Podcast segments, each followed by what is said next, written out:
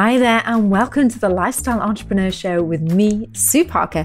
Today, I'm going to be sharing all about how to calculate yield, which is the return on investment for your property investments, and different types of lets. So, let's dive into part two of our buy to let journey so that you can follow along.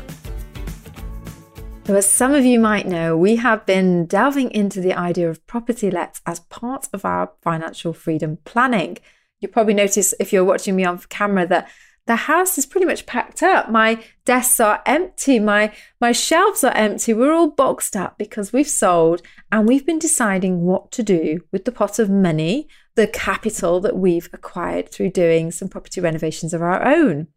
And buy to lets has been on the cards for a while. You know, you have that moment where some family members will tell you that there's no market for buy to lets anymore. The government is constantly putting regulations in place like they don't want private landlords. And don't get me wrong, I yeah, I can understand the stigma around being a landlord.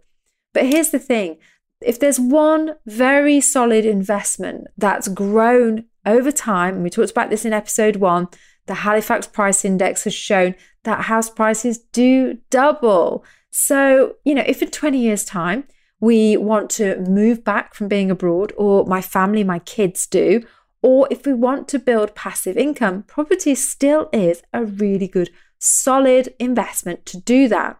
The downside, of course, is the big capital investment that you have to make at the start. So I've got my pen with me, I've got my notebook because I want to share with you some stuff and I want to make sure I get it right. So we've been delving into what types of lets are available. Because when you go to any of the property investors groups, it's the first thing they ask you is what types of lets? And we were kind of, a bit stumped by this question. What do you mean types of lets? Well, is there more than one type?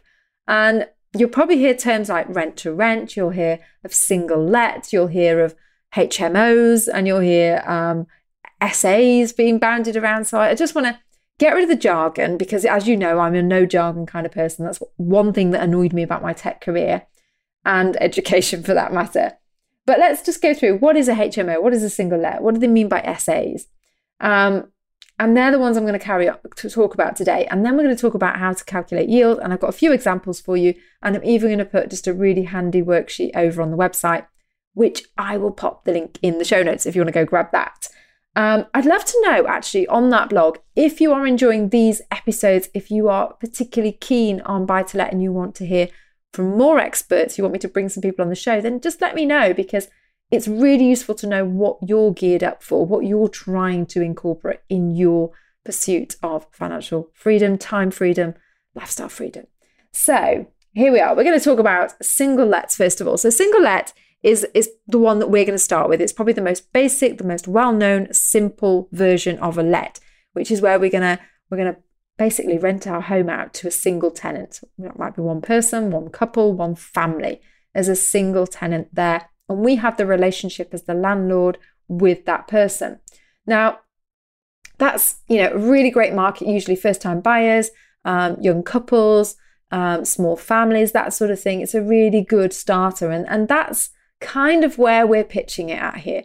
We're pitching it at starter or you know gap type properties as opposed to something that's you know, five bedrooms. Because the, the general feeling is that most families are looking for family homes. They might be looking for stopgap rentals, but bear in mind, we're going to be abroad. We're going to have somebody that's managed this in the UK for us. So, therefore, we need something that's going to be long term let, fairly hands off, and that we just have to you know, organise maintenance and all that kind of jazz. So, the next one I'm going to talk about is HMOs. Oh gosh, HMO. What even does that stand for? Um, House of multiple occupancy, I think. House multiple occupancy, HMO. Yes, that sounds right. So, house of multiple occupancy is like your student lets or your renter rooms. So, your student lets, generally, you get these in university towns. So, in Derby, for example, near the University of Derby, along Kedleston Road, there's a lot of student let accommodation. And basically, you know, it's like they pay £60 a week or whatever for a room in a house with communal spaces. It might have communal kitchen, communal living area and that's a HMO. Now, HMOs are a lot more involved, a lot more regulated. So if you're a first time landlord or landlady, you know what I mean, um, then you need to really get a bit more advice for this particular one and, and a bit more setup. I'm all for start where you're at. You can always learn and grow and develop with the next thing. But HMOs are very profitable for that reason. You have multiple people paying you per room. So therefore, you can actually overall command more money in total. So HMOs, great round stu- student universities or around, you know, university hospitals where you've got nurses, trainee doctors, all of junior doctors, all of that sort of thing, and they just want to rent a room for the week when they're there working and getting their practice in. Okay, the next one I'm going to talk about is serviced accommodation. Serviced accommodations, SA, it gets referred to and bandied around a lot. I was like, what is this? And then I realized there's some serviced accommodation near me. Generally, it tends to be apartment buildings where you have a concierge service or you have gym facilities on site. So there's a, quite a lot of these in the city centres, like in Manchester, in London. And what they'll have is they'll have some facilities there, like the like the concierge, like the gym facilities, maybe you know fully serviced building, maybe have a restaurant on there or whatever. And because of the services available in that building and the you know the the fully managed services, if you like, then again it can be more expensive, but it means you've got a hell of a lot of estate management running going on there. So that is for when you really want to delve into complex rentals. Um, I'm not going to talk about um, rent to rent. Um, I'm going to leave that one there. I'm going to leave rent to rent there. But rent to rent is a thing, and you can always Google it if you're interested in it. It's it's basically where you don't buy it, you rent it off somebody, and then you rent it to somebody else. Sounds like subletting, but it's there's actually a proper legal way of doing it, and the landlord is the person who's got the agreement with the end consumer or the end tenant. Anyway, a little bit confusing. So um, that's why I'm going to leave rent to rent there because of you know understanding the structure of how it works. So now let's move on to how we calculate yield. So yield, all it is is the return on your investment. So if you're like comparing it against, well, should I do that or should I do some stocks and shares? Should I do an investment trust? Should I do you know put some money in an ISA or investment trust or something like that? Um, maybe you're wondering, actually, is it a good deal? Or maybe you're just looking at a few properties and you're thinking, is this a good buy? Am I going to make a good return on my investment? Is it a good place to put my capital? And there's this calculation called yield that they always use in the property world. So I'm going to run through how to do that calculation. Now, as I say, there is a download link is underneath in the show notes. You can get a download um, PDF that tells you how to actually um, calculate this. But in a nutshell, you take the annual rent that you're going to get off that property and you divide it by the purchase price and then we multiply that by 100 to get a percentage.